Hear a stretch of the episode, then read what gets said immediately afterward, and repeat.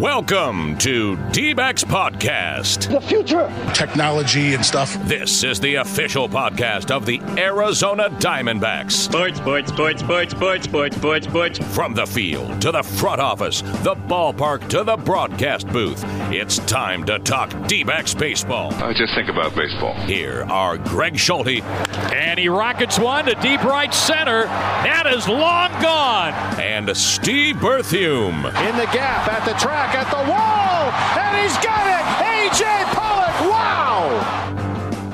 Play ball. From Salt River Fields at Talking Stick in Scottsdale, Arizona, this is D-Backs Podcast, the official podcast of the Arizona Diamondbacks. Welcome to our 37th D-Backs Podcast, Season 2, Episode 12. I'm Steve Berthiaume. We are wrapping up what's been an enormously successful spring training for the D-Backs here in Scottsdale, and as we tape this show, it is Tuesday, March 29, 2-9er.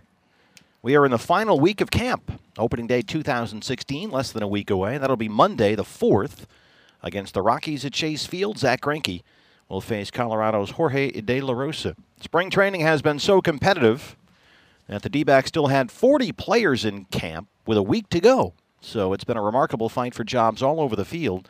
A lot to discuss on, on our uh, annual Media Roundtable show. No guest on this show every year. It has become a long-standing tradition. Well, we kind of have a guest. Well, that's true. But he's part of the family. We sort of consider Steve Gilbert here family, right? But uh, in the extended one year plus history of this show, we have uh, had group discussion about everything we've seen in spring training, observations, thoughts, expectations for the coming year. And that is the show this week as we close spring training 2016 and look ahead to the regular season. On the program this week, sitting at the head of the media roundtable, and ready to bring you another season of Diamondbacks baseball on radio, the original voice of the D-backs. He is the Lord Commander of the Night's Watch, the Earl of Grantham, the Governor, Greg Schulte. Howdy. How you doing? I'm doing good. Ready is to spring, go. Is spring training too long? Saturday will be long at Chase Field. The game, the final game against the Kansas City plays the next day. it's going to be. Uh, you don't do that. You don't televise that game, right? No, we do the Friday game. yeah, we're doing both, and uh, guess galore, right, Leo? Oh yeah. Well, when Greg is off this season, he'll be replaced by the newest member of our D-backs broadcast family. You've heard him entertain literally Now wait a minute. dozens of people Wait a minute. as an outstanding host at Tens. Sirius XM's MLB Network Radio. yes, Clarify sir. what you mean by when I'm off. You mean uh, when, when, I'm away? When you're away.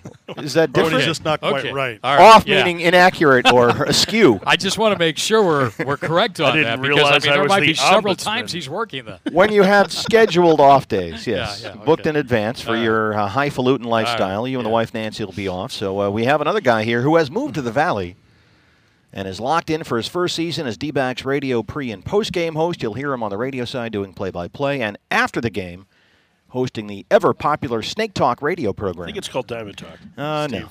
See, Yeah, if you're going to have this kind of very good. attitude, we're, we're going to run into trouble immediately. Leo, I think it's Kid called Diamond on, Talk. Isn't Kid it? is on top of it. I like it. He's known It is around Diamond here Talk. as the moral compass. It's Mike Ferrin. I like that. I was called the kid. That's great. Thank you. That's it's been a long time since I've new been called that. Hey kid. As you've also heard on the program, it's our engineer, producer, man about town. He's the mother of dragons, the Kingslayer, Leo Bad News Gilmartin. Good to be here. Now, uh, it, because Leo, you have kind of a duct tape operation going here. Yeah, let's let's go ahead. This whole thing is because this is important. held together with. Uh, This is really important, crucial for the I'm going to need some three-in-one oil and some gauze pads. It's all Uh, ball bearings now. Ball bearings. That's what we're held together with string. So, I, if you wouldn't mind, not, do you have one observation for the thought before you hand off your headset to our guest this week? That the the listeners of this podcast will have no idea what you're talking about in the end product. Oh, so I shouldn't have brought it up. No, is what you're saying. really- yeah. It'll be a seamless audio transition. Absolutely. That's your point. Okay. Well, as Leo uh, hands off his headset, we have included in our panel this year a member of the Fourth Estate representing the print media. You can read his uh, D-backs coverage on the MLB website, dbacks.com.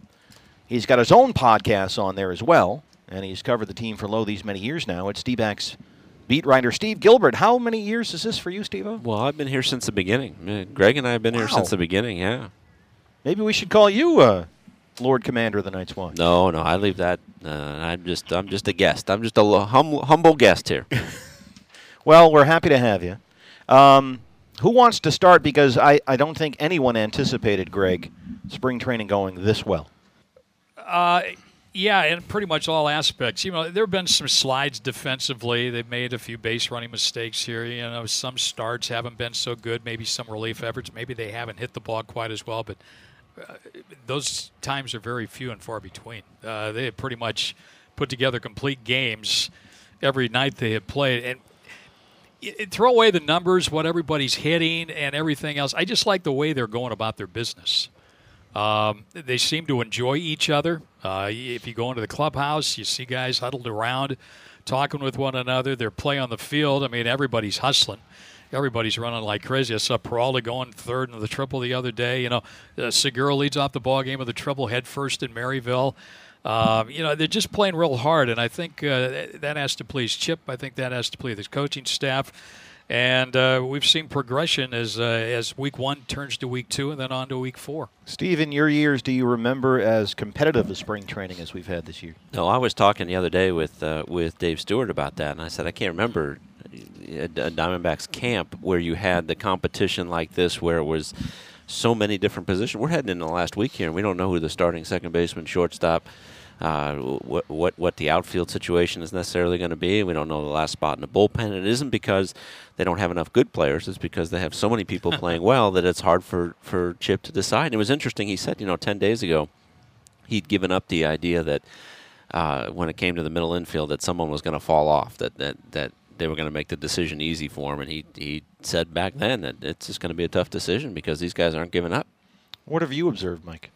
Well, I, I mean, I think basically everything that, that Gub and Steve has said it is what I've seen is that this team has played extremely well. They've all risen to the level of comp- uh, of the competition, the internal competition, and I think that that makes you know kind of some of these decisions even tougher. You know, if there were one guy, if there was one spot that you looked at and said, "Well, this guy's performing and this guy isn't," then it's easy to give the job to someone. But now you have to say, "Well, man, they're all playing so well." how do you make that decision? And I think that that's part of it. I think the other thing that stands out is how aggressive this team is. Uh, on the base paths specifically. And I was talking to a scout yesterday who, who also has the Royals in his coverage. And he said the Diamondbacks are the most aggressive base running team that he's seen. And he said, if you look at it, Matt Williams is at third base is basically waving his arm on every base hit to the outfield, and guys are taking legitimate turns at first, not just you know just making the turn on a base hit. They're getting a, a, third to to you know halfway between first and second before they're slamming on the brakes, and I think that's part of youth in this, and that's part of the excitement with this team is that it's really really young and aggressive on the offensive side. Well, you know, George Brett was quoted in the Kansas yeah. City Daily yeah. Star talking exactly. about uh, the goosebumps he got watching Jean Segura make that turn at first and turn a turn a single into a hustle double against the against the Royals. You, Geb and I were talking about that on a webcast a couple weeks ago, and that play to me, I've I've referenced that several times. You know, it was a routine base hit, and it was to Lorenzo Cain, yeah. who's one of the most aggressive outfielders in baseball. And Segura turned a routine single into a double on it, and it was almost as if, how dare someone run on the great Lorenzo Cain? And I, I that has really stuck in my mind because uh, it led to a big inning, too. But it's something I feel like if this season goes away, we think it's going to for the Diamondbacks, then we're going to go back and notice that that was maybe the first time we saw um, you know, really it, it itself that way on the field. See, I go I go back to the style of baseball I like is the style of baseball these guys play. Yeah. I, I, mean, I like base stealing. I like going first to third. I like the triples. Uh, anybody can play the game, the long ball. You know, the Earl Weaver school hit the long ball. And the Diamondbacks can do that too. But when you have guys putting pressure on the defense, to me, that causes problems for the other team. And the Diamondbacks are as good as anybody in the game at putting pressure on the other team defensively. I think what you see too is a, is an attitude, a very business-like attitude. You you hear stories, you see stories about the Cubs camp, and they bring you know little mm. bears out there to play with, and yeah. um, you know crazy T-shirts, and and the Rangers apparently have had all kinds of free throw shooting contests before. And here, there's none of that that goes on, and it, it's not. It doesn't ever feel like the players are unhappy about that. You, it's the personality of the guys in the room, the leaders, the the Pollocks, the Goldschmidts, the Greinkes that are just very businesslike in the way they go about it. And I think you see that show up on the field, the way they go about their work. There have been things like that before, Gub. When Gibby was here, there were the paintball day. There yeah. was the climb camelback together as a sort of group bonding thing day Not that those are negatives because they work for some teams and, and maybe less so for others, but this has been about business and baseball and take care of your business. And I don't think that this team really needs that. I mean, they could Yeah. probably do it if they if they wanted to, but uh, I, I just think they they're a bunch of guys that like to play baseball. They like to play baseball the right way. They like to come together as a team and play it the right way. And I think they really believe in their manager Chip Hale, and I think they believe in their coaches. the wind direction on the internet changes constantly, whether it's baseball, sports, politics, whatever. But uh, this team took a beating in the offseason from the national media. Not that that's relevant or important, but it's interesting to see how the wind direction on that has changed now because I read Ken Rosenthal uh, talking about other people talking about this team, and I read Joel Sherman in the New York Post the other day, and the consensus seems to be, looking at the spring training now, everybody says, well, it's just spring training, but maybe these guys knew what they were doing after all. They have a plan. They went for it, and they went with the plan. It's not all about this year, but they zigged when everyone else zags, and maybe they know what they're doing. That seems to be the narrative now. Yeah, but I think part of it is because there was uncertainty because of the uncertainty that comes with youth. When you're trying to evaluate this team from the outside, you know, it's very easy to look at the numbers from last year and see that you had three of the worst offensive middle infielders in baseball on the field and not see, you know, what the potential is with players like that. You know, it's very easy to kind of look at those things and say, well, there's not a whole lot of a track record for a guy like Yasmany Tomas or Jake Lamb. And really, that you know, he had the best second half in Wellington Castillo's career and and be you're not it's not that you're looking to be negative in evaluating it you're just trying to take that into into account but when you see the team the way it puts it fits together on the field and how young it is um, you know I think that those are those are real benefits for it. And I think that that's one of the reasons why there's been that you know that kind of zig so to speak is Well- because it because people have gotten a chance to see what it looks like now and you go okay well now this all starts to make sense I think there was a big rush to be negative, absolutely, with the trade, particularly the Shelby Miller deal, because people maybe didn't look closely enough at what was here already and what the Diamondbacks knew was like we have some payroll resources that we've accumulated, we have some personnel resources, we have some guys we like. We think we'll be okay if we give this package up to get Miller in here. So I, I think from that regard, there was a big rush to be negative. And the Diamondbacks are easy targets nationally. Yeah. Steve, you, you know, I mean, it, uh, it it's become a, a real easy target to, you know, p- pick apart whatever the Diamondbacks do, be it a trade, uh, the uniforms, whatever comes along. You know, they're they're going to be targeted. There And was a and I there was an article in Fangraphs why we hate the Diamondbacks. I mean, it, it was a little play on words, Yeah. but I think you're right. Yeah, and I don't think that they care. I don't No, think Tony don't. La Russa, Oh, no, or not Dave Stewart. I don't think that that can. I mean, it doesn't affect them and the way they go about their business. They they're going to build this team the way they want to build it, and if it works, they'll be happy, and if it doesn't work, they'll be unhappy, regardless of what people say about it. But it. the only reason national I- analysts, I was going to say, national analysts have been wrong about these kind of moves before, and I think you just have to look at the Royals It's the same example in the James Shields trade. I mean, think about how maligned the Royals were for for daring to trade Wil Myers, who didn't have an eye, you know, have even a sniff of the big leagues at that point for James Shields when they were coming off what a 77 win season And or Wade Davis, who turned out to be right. their well, big and- weapon, and- yeah. but they didn't know. I mean, Davis was in the rotation Sure. too. They didn't know he was going to turn into that. But Shields was really the big, you know, the big piece of that deal. And and you know they didn't win the World Series with Shields, but they got to a World Series with him and uh, set themselves up to win one because of it. Now, let me ask you guys this, and it, it, it's poli- politically incorrect to trade your number one pick, but the trade of Dansby Swanson, with what the Diamondbacks have got at shortstop right now and down the road in Nick Ahmed, Jean Segura, and Chris Owings, is he going to be better than a combination of those three over the long haul? I didn't understand that. I'd see when you want to kill the Diamondbacks for trading the one-one, as he's known, the first pick in the first round. You, nobody seemed to look at What what, they el- had. what else do they have there? Yeah. I mean, they got a whole infield full of guys who are 23, 24, and 25. Where's Dansby Swanson going to play? because I think that the, the general feeling now in baseball, or at least amongst the analysts, is that everything's about value Yeah. and getting value, and, and, and they place these values on guys, and you need to get that value back. Whereas these guys are looking at we're trying to win, and what gives us the best chance to win, and and that's just a different way that that, that they Right. see the rest of the industry, and that's the zigging when they're zagging type thing. As Dave Stewart about. said, what would you do to win? Yeah, Yeah. and I think and I think S- Steve hit on something that's really important there. I mean, Dansby Swanson is going to be a really good player, and there is a chance. I think there's a pretty good chance that he ends up being out of those four players the best players. But when is he going to start being that player? Is it going to be in 2018? You know, if that's the case, your window to win. I know Tony La Russa talks about. Listen, this isn't a three-year window or one-year window. It's you know we're going to be good for a long time is our plan. But in the immediacy, you have this group that is under control for the next three to four seasons. And to take full advantage of that, you need players that fit into that window. And Shelby Miller fits into that window. Dansby Swanson only fits into a sliver of it. And the same could be said for Touki Toussaint. And uh, Isan Who's Diaz. further away. Yeah, Yeah, I mean, but everybody and the only dealt. the only reason I brought this up was there was this sort of land rush, this herd mentality to start beating up on the Arizona Diamondbacks in November and December.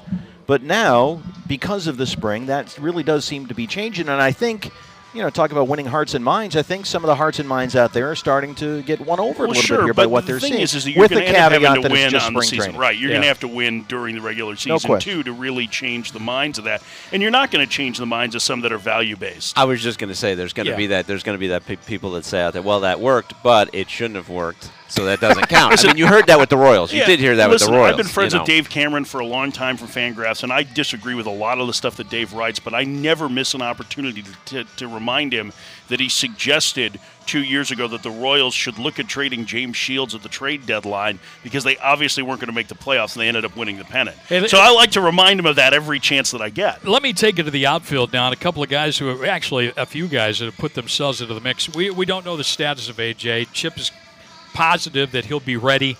We don't know that. Tomas came back after the injury and has hit the ball well. Defensively, there's still obviously question. Peralta, Fixture, and right. But Brito, O'Brien, Bourgeois, and Weeks have all had good camps. They've Rick- all put themselves into a mix. Let me tell you, Rickie Weeks still has as much bat speed as it seems he's ever had. Now, is he an everyday left fielder in the big leagues? Probably not. Can he be a fourth outfielder in the big leagues? Probably. He didn't have a good year last year when with Seattle, and they gave up on him in June or sometime. Um, I, I don't. Who's the left fielder right now? Is it Tomas? And that's that's discussions closed. I I think think it's it's Tomas. Yasmany. Yeah, I think it's Tomas. But here's the thing: if you, if you, you mention Rickie Weeks, he gives you some thunder off the bench, Yeah. and you don't lose He does, anything by right. keeping him on the roster opening day and letting uh, Socrates Well- Brito play every day down in the minor leagues. Right. The only thing you lose is is not having a guy that can play center field. Now, look, you can fix that in a day. If if something were to happen and you needed another center fielder, you could have a guy here in a day. Correct. So Peralta could slide over and play center for half a game or whatever until somebody could get on an airplane. And is it right? As long as Pollock stays out of these major league games, everything is cool as Yes. far as dating back. Yeah, you can backdate up to Yeah. 10 days from opening day. So Yeah. it would basically keep him out, you know, potentially into, you know, if, if they were to DL him, the first day he'd be eligible would be the Saturday of the Cubs That seems to be the smart move because that seems to be the question with AJ Pollock. Do you bring him back to these Cactus League games? Maybe rush him back, Right. jam in as many Cactus League game at bats as you can, and hope he's ready, or do you put him on a backfield somewhere against Archie Bradley, or today against Zach Greinke, which is what he'll do? Let him get his at bats that way, and keep that option open to backdate the DL stint, and that way maybe he only misses one series if you decide that's the way you need to Let go. Let me play the devil's advocate a little bit in this from the standpoint of AJ Pollock getting ready. You know, they, they, obviously most veteran hitters you'll talk to want 50 plate appearances Right. or so, but even if Pollock isn't all the way ready offensively, he's one of the best defensive center fielders in, in baseball. And if he's healthy, even if he's not at full tilt offensively, isn't he of value to your team on opening day as a defender if you're not concerned about re injury? I mean, to me, if he's healthy, he plays. Whether he's ready Right. timing wise or not, it's all about health. And if you feel like he's healthy for opening day, then I wouldn't be surprised if you see him at Chase Field this weekend. Well, I don't want to nurse so. him along. Mm-hmm. You know what I'm saying? I, because you're almost playing, a, especially if Chip decides to go to 13 pitchers, because then you're down one bench Which player. And sounds if like he's not leaning playing more at to 100, doing that, percent then you know I, I don't know. It's it's kind of a catch 22. What do you think, Steve? You know, I, th- I think it's it, we we put so much focus, not we being us, but we Right. being baseball, on who's on that opening day roster. When really, uh, it, it- it's 162 two games, and we'll forget about that by a month into it. You're going to was on add it. 15 or 20 over the year Yeah, anyway. it seems Absolutely. amazing to believe that Josh Collmenter was the opening day starter Yeah. last year. Now look where things are in the rotation. Yeah, I, he's, not having a very good spring in the And, bullpen. that- and that's by another question. Yeah. I mean, I read where Chip said after the game at Scottsdale Stadium last night, it would be hard for him to imagine Coley not being on the opening day roster, but he's not had a good spring, Yeah. and you have a bunch of young, hard-throwing right-handers that have had very good springs. Barrett Marshall and Bu- or, uh, Burgos have really put their, uh, you know, their name into that hat uh, as far as pulling it out, maybe making the team. And a couple, I guess, could make it right with the way the roster stacks up right now. if you went with 13 pitchers, Right, right? yeah. But I, I don't, I don't know that I'd go with 13 pitchers to start with because again, you, you have these guys have options that you can, you can send them down if you really need uh, to switch out But a pitcher, or you can do that. month. Right. and you don't want to stretch out your starters too too much. So if that becomes a problem, though, Yeah. my, my point is you Yeah, can make exactly. that adjustment as Yeah. we go. Barrett Barrett's been outstanding, and Burgos has got this splitter now that Yeah. seems to make And him Marshall, especially say for the one game, has been really good. Yeah, Barrett- Marshall was good Barrett last night was again. terrific last night too. He got into a jam and got out of it without Yeah. allowing a run against the heart of the Giants' Yeah, order. got He's completely different this year than what we saw last spring. Yeah. Absolutely. You know, I think Steve raises a really good point here in terms of options. You have to continue to Yeah. look at the roster as not the best 25, but the best 25 of 35 players that gives you the options along the way.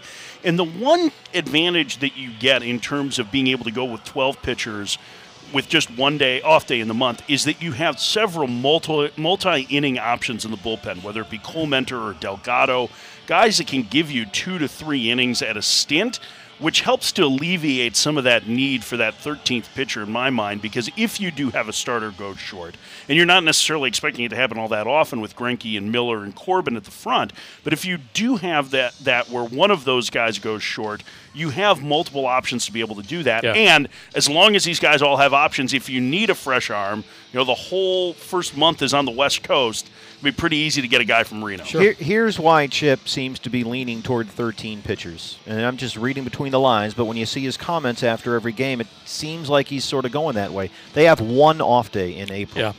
One. And That's the game. That's the day that I think we leave for LA. Monday the 11th, Yeah. and then we start out on a 10 game road trip. So you've got one off day, you might need 13 pitchers. But then you can always make a roster move at some point and send Sure, somebody, sure. one of your position players, down to to add a pitcher at some point. if What do you needed do to. at catcher? Who's the backup for Wellington?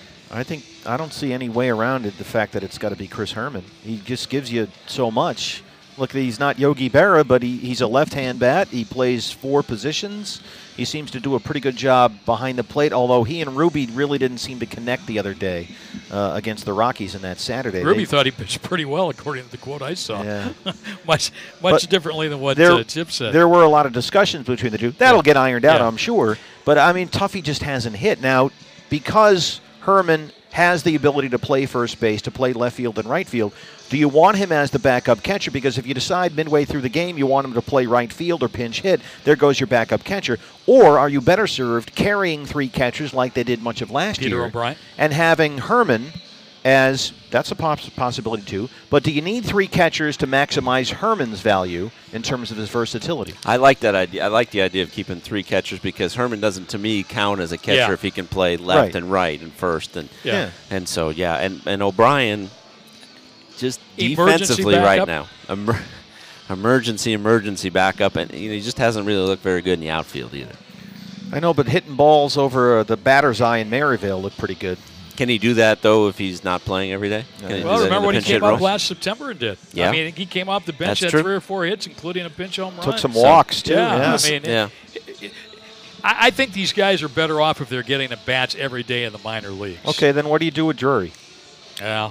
I mean, he's got to He's play. got to doesn't he? make my ball club. That's why they're taking a looks at him in the outfield here right he now. played left field last night in Scottsdale. He's playing right field here today at Salt River Fields.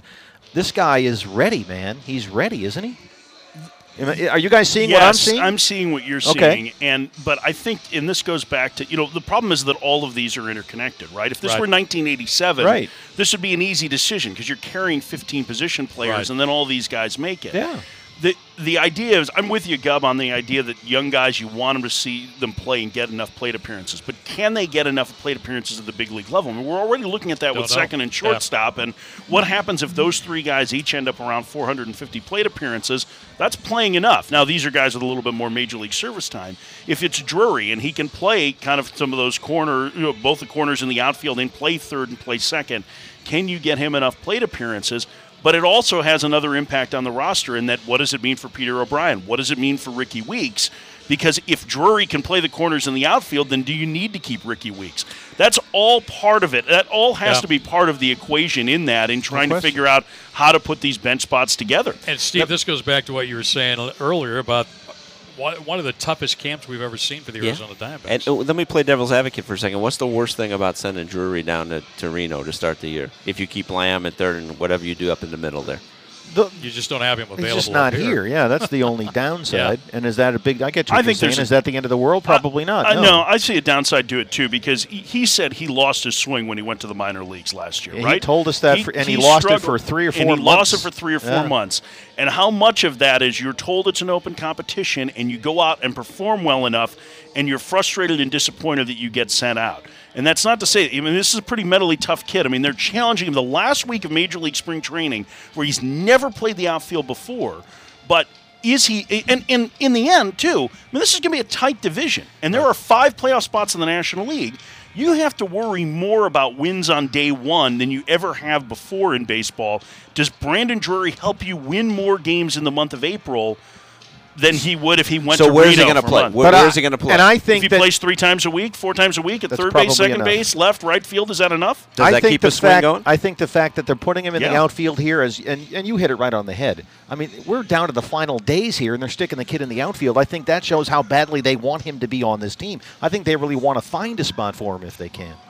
And you're right, every game counts, man. I mean, I think every- a lot of it comes one. down again to Pollock's health. I mean, I think they need to make a decision on AJ if he's going to be ready for the regular season because that's going to determine what they do in center field. Is it Bourgeois, a veteran? I, I probably Brito? not. It's got to be Brito, I would think. They may have already made that decision, Yeah. and they're just keeping him back there. Like we said, that's the that's the best option right now. What do you that think gives of you the most flexibility? A Brito? Yeah, you think he's an he- exciting young player. I mean, he's kind of cooled off a little bit as camp's gone on here, but he's an exciting young player for sure. And I think that if if you keep him again, he's got to he's got to get regular bats for me somehow, some way. If you keep him on the roster, Drury seems to be, and it's not by a lot, but seems to be further along as a hitter than Brito. Which, if, if I had to pick, if you had to say, okay, one kid needs the at bats every day, it would probably be Brito more so than Drury. sure, I would agree fair? with that. Yeah, I would, I'd Yeah. say that's fair. Um, you know, talking about where does this guy play and where do they find the at bats and how much for Drury, I, I look at Aaron Hill. Aaron Hill was the odd man out last year in some sense in the infield. They still found a way to get him over 300 at bats last Yeah. year. So those Lamb at got hurt. Yeah, Yeah, those Yeah. at bats are still out there in a sense, and and Jake missed 42 games at the beginning of the year, and that that was a reason why. But those at bats still exist somewhere in the fabric of this thing. Somebody can pick those up, whether it's Drury or Owings off the bench or whoever. Well, Gosselin's going to have a bench spot. yeah yeah and that's the- Gosselin and either Ahmed, Segura, or Owings will have a bench spot. So there's two infielders, Right. and if you're going to end up Another carrying, catcher. yeah, if you're going to end up carrying 13 pitchers, then there's one spot that's Right, open. and if you're gonna carry 12, spot. and and you know you highlighted that, yeah, okay, maybe he's thinking 13 pitchers because there's only one off day in the month of April. Go look at that April schedule. Cubs, Pirates, Cardinals. Cardinals, Dodgers, Dodgers, Giants. Giants. All in that month. It's a brutal month. I mean, that Yeah. first road trip is 10 games, and the other one's in San Diego. And boy, if you happen to catch Cashner, Ross, and Shields, Yeah. that's not an easy series either. but they have strengthened their rotation. Yeah. From compare, you know, if they went into this last year with the rotation that they had, they might need to carry 15 or 16 pitchers. There's no question. Yeah, they. Yeah. I mean, they they did it with uh, mirrors at some point last year with Yeah. some of these guys. But that's what you do when you're building a young rotation. And now those guys are the back end of what I think is a, a pretty deep rotation, at least one through five, anyway. Is there any possibility they could make a trade? And what do you trade for? What you know, it, it would it be a minor league help at that time, I- or do you gain anything by making a trade to open up a spot?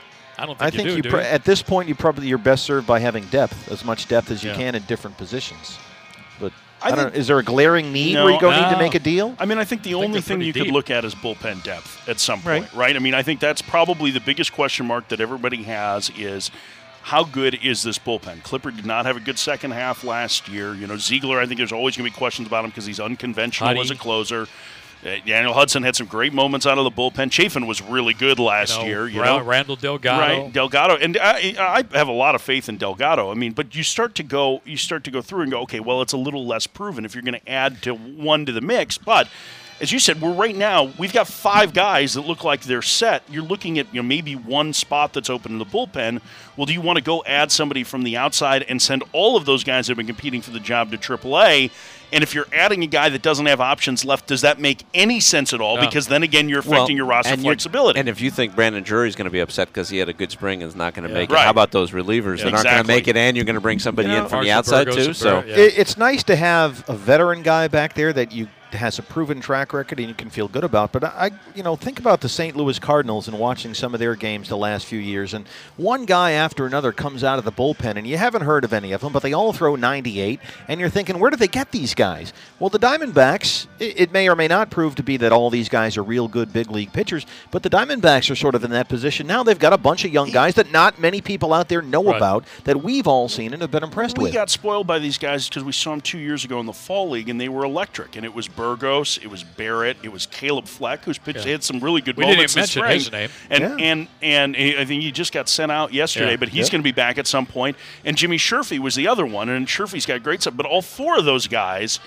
Run 'em um, up you know, here. pitched really, really well Before he blows out. in the fall league two years ago, and we're high velocity, high octane guys. And you go, Yeah. you know, there's an advantage to being able to break one of those guys in as the last pitcher on a staff Yeah. to get their feet comfortable because you don't need to use them in the highest leverage Right. spots as it sits right now. It's been a fun camp. I don't think there's any doubt about it, and, and the tough decisions are still coming. Is they really Ahmed- are. we said, I think going into camp, if Ahmed hits, he's the shortstop, right? That was Yeah. sort of the consensus. Well, as we sit here on March 29th, he's hitting 418 with 11 extra base hits and 11 RBIs. So it would seem like. I, I- I don't know what else he needs to do, right, to be the shortstop, which would put Segura, because he's got to play based on the way he's hit. Oh, by the way, he's hitting 527. Uh, he would that would make him the second baseman. Now, what's wouldn't it? Owings hitting? 380, 360? Co's, I thought I think Co's had a great spring. Yeah. In the last Chris two Owings, weeks, he's been driving the ball. Yeah. Chris Owings is hitting 362 Yeah. With uh, ch- ch- five, seven extra base hits, 10 RBIs, and oh, by the way, eight stolen And, and bases. you guys might not agree with me, but as good as Ahmed is at short, I think Owings is as good at second base. I do agree with you. Yeah. I, I, Dave McKay told me he thinks Chris Owings can be a really good shortstop. He can be a great second baseman. I think Yeah. the question is, do they feel like Ahmed will hit during the regular a season? A notoriously slow starter. Yes. Remember the middle of May last year, he was hitting a buck 30. Yeah. That's the biggest. Yeah. To me, that they're not going to look at the numbers as much as they're going to say, do we feel this translates into the regular season? With- Well, the thing is, they've they got depth there, so they you know. they don't have to make a decision. exactly. That's the thing is that we keep acting like okay, well, who's going to start the decision would be position made on by the guys day? who are playing out there. Exactly. Yeah. All three of these guys are going to make the team. Yeah. All three of them are going to play. And there is something to be said for riding the hot hand, and it affords Chip that opportunity. And it, as we talked about, despite the fact that this team was second in the league in runs scored last year, there were a lot of days that the bottom third of the Oh. lineup, because Ahmed and Owings were struggling, Bottom half. we're, we're, we're not. Yeah. Until they got Castillo, it was after really after the cleanup spot. and, and Saltalamacchia too, who you Yeah. forget had a really Right. good year last year too. So you you get down if would whatever of those guys is hitting or performing the best, it gives you options there. And I think I think we need to stop looking at it as who's going to be the shortstop, who's going to be the second baseman. All three of these guys are going to be the shortstop. You know, Ahmed's Yeah. only going to play short. The other two are going to play short and second, and they're going to probably play a significant amount and a significant role if this team's going to make the playoffs. It'll be a challenge And for Chip- Chip, no question. Chip said that he could do. In fact, he referenced Joe Maddon. He could do a, a pull a Chicago Cubs Maddon Mm. move, is I think how he put it. But Of just course, they- rotate different guys through. Of course, then Dave Stewart was quoted somewhere saying- else is saying that you know some of these guys need to play every day. That probably so wouldn't work. Yeah, That's uh, that- that's why it's going to be fascinating to see what happens when they actually get in the room to make the decisions, how that all plays out. I don't think there's any doubt any manager, any general manager, any team would rather have this problem. Yes. Of too many players sure. doing the job right now Then guys, he, well, he's not going to make the team, he's not going to make Yeah, make it hard. And that, I think, breeds success in Major League Baseball. and Gub, it's it's not just guys that are having good camps; it's good players Yes. that are having good camps. Yeah. That's the other part of it is that, you know, I, I always feel like the Diamondbacks are in the, the kind of the worst spot for minor league player evaluation because the Cal League, the Midwest League, and the Yeah. Southern League tend to be under evaluated, Yeah. Yeah. and so you don't get to see these guys as much as they come up. And to me, this is a group of really good players. There are some with standout tools. Ahmed's a tremendous defender. Lamb is really, I think, taking another step forward power wise. Drury is a pretty complete hitter, I think. I think Brito is the most exciting young player that not enough people know about. I'm a huge Socrates Brito believer. Yeah. And these guys are good players, and so the options are great too. Because here's the thing if it doesn't work, if whatever selection they make at these positions is wrong, there's another guy that's ready to step right in that can come up from Reno. And you know what? There's a team like Baltimore has had a lot of success with this over the last four years, where they've they've used their minor league system almost Right. as a taxi squad. Yeah. If you're performing well in the minors and the guy in the big leagues isn't doing it, bring them up. And the best thing for the Diamondbacks is they can retain all of these guys because all of them have minor league Yeah, options. that's what the Expos always did. Yeah. And Jonah Keri did a great job of writing about that in his Up Up and Away book about the Expos. When Felipe Alou was the manager, if you were 21 years old and you were somewhere in the minors playing, you were up and you were playing. So, well, the Dodgers are falling apart. Do we feel good about that? Do we feel sorry for them?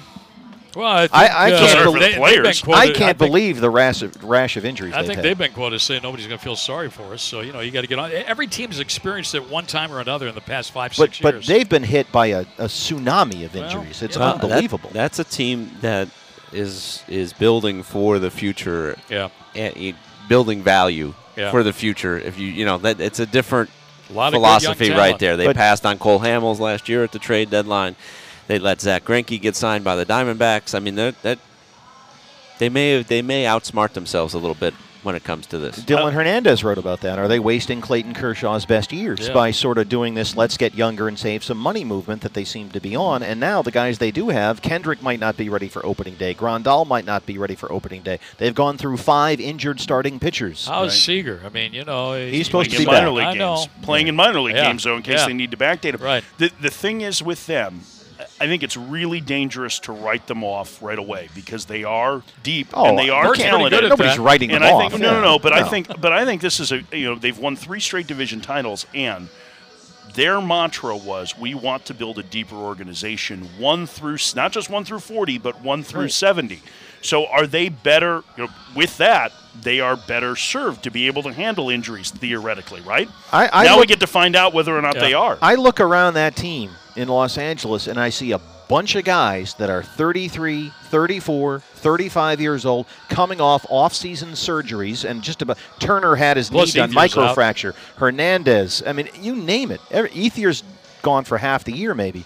I mean, that's an a vet, that's an old and people team. say Carl Crawford can't play anymore. prone. I mean, you know, you don't know on that. So Yeah. Uh, what about the Giants? The Giants seem to be there. I heard Bob Nightingale is uh, coming in uh, on high heat, talking with Mad Dog, and he said he, he thinks Samardzija will win between 15 and 20 games. I don't know. He had a terrible spring. Yeah. His last start was better, but he had a terrible spring. Big spring. ballpark. Uh, Samardzija's not as bad a pitcher as he was last year, and he's not as good a pitcher as Yeah. he was two years ago. The truth lies somewhere in the middle, and he's a solid starter. They're, theirs what is about going to that- be predicated on health. They're the Giants. what- They're going to be competitive. They'll be right in it. They're It's probably going to great be favored to win it. I think their lineup's the best that they've had in this last half dozen years. And I know that Bruce Bochy's talked about how deep the rotation is, but really, to me, this is a much more offensive Giants team than what we've seen The over one, the last half decade. the one thing they have to stay away from, and all three guys in the outfield have had injuries: Mm-hmm. Pence, Span, and uh, and Pagan. Pagan. Absolutely. Well, yeah. they have Parker, they have Williamson. Both those corner guys have tremendous power and had very interesting springs. I think at some point along the way They don't here, excite me. I don't. Do, Gub, Somewhere they can, down the road, Gub, they can. Williamson. They can both. they're not hit the Hunter ball. Pence. They're not Darren I got you, they're- yeah. but they're not Scruffy McScrufferson if you have to put them out But there I for think two the Giants, for what they do, they have to have those three guys playing anywhere between 140 and 160. Span, I think, games. if he's healthy, will be a big difference maker for yeah. them. I agree. I'm a big Denard Span guy, and I think the other thing is that they get overlooked a lot. It's a it's a team that doesn't beat themselves, right? The defensively, they're really good, especially on the infield, and all four of those guys are homegrown and good. Belt scares me.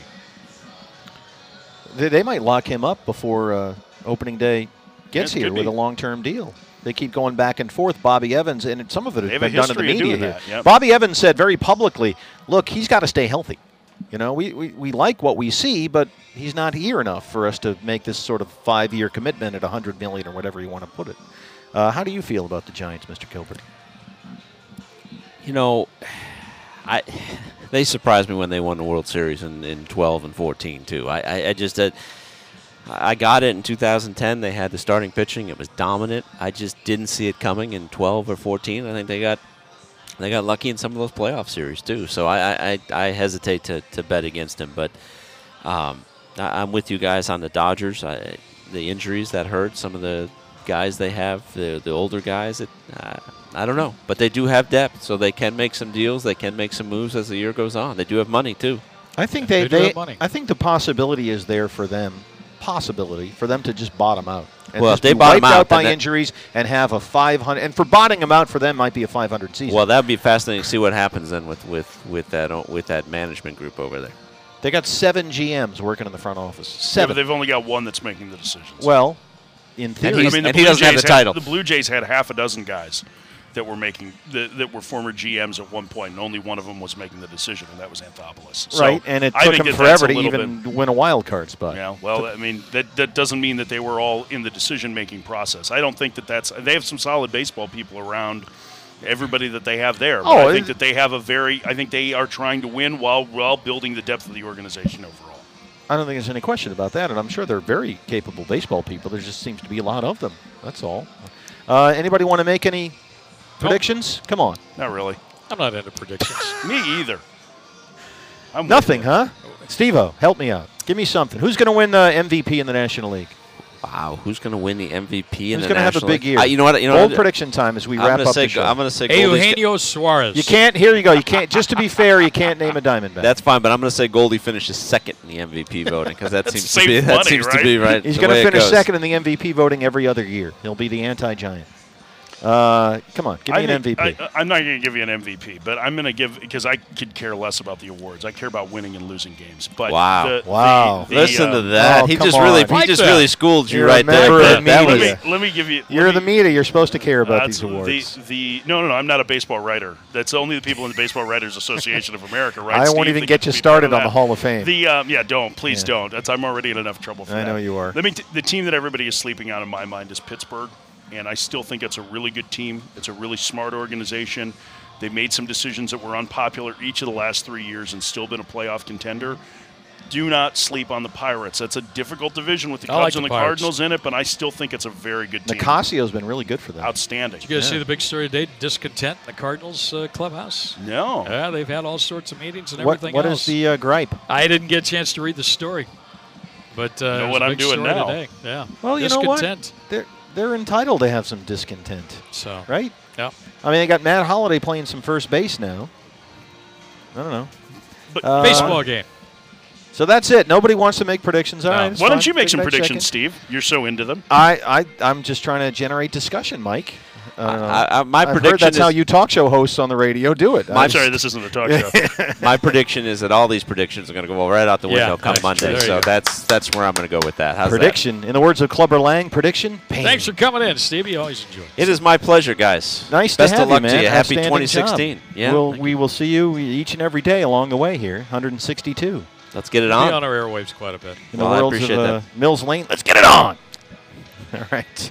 Take care, guys. All right, All thanks, right, Steve. the great Steve Gilbert. Uh, we encourage you to log on and check out dbacks.com slash evolution fans for exclusive video content. You can join social media networks. You can buy single game tickets to any Diamondbacks regular season home game there. dbacks.com slash evolution. And if you're tweeting about the Diamondbacks on the Twitter, remember, include the hashtag join the evolution. Leo, do you want to make a prediction? Pain. There you go. I know how you feel.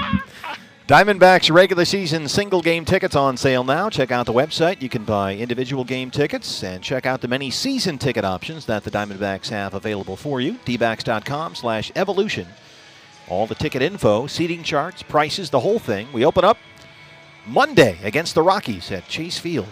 That does it for our 37th show, season 2, episode 12. Follow us on the Twitter at DBAX Podcast, news about upcoming guests, links to all the shows. Uh, Leo, I understand we have a, a tentative podcast schedule that we've sort of set up for over the course of the season. Do you want to give uh, folks We- out there a way, a, a sort of a version of how this is going to go here? Well, I, I think we have a tentative plan.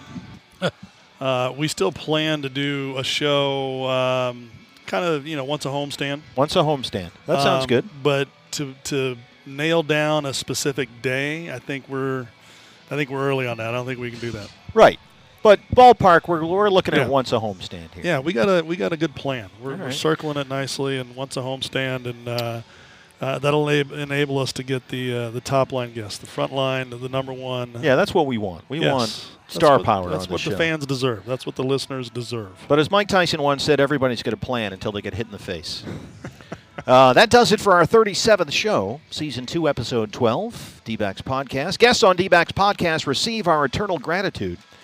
Uh, D-Backs Podcast brought to you by Beverages by Hoffman, by Martin Paints, Martin Paints at Anges Paints, and Matzah's by Strites. For the Lord Commander of the Night's Watch, the Earl of Grantham, the Governor Greg Schulte, the Moral Compass, Mike Ferrin. A pleasure as always. Thank you for chiming in. And also our thanks to Steve Gilbert from MLB.com and the Kingslayer, Leo Bad News Gilmartin. Mm-hmm. I'm Steve Berthiaume. Thanks for listening to this episode, and we'll talk to you again following Monday's 2016 opening day game at last. So long, everybody. This has been another edition of D backs Podcast. The game is over. The Diamondbacks have got to win here. Thanks for listening. It's over. Go home. We'll see you soon at Chase Field for more D backs Baseball.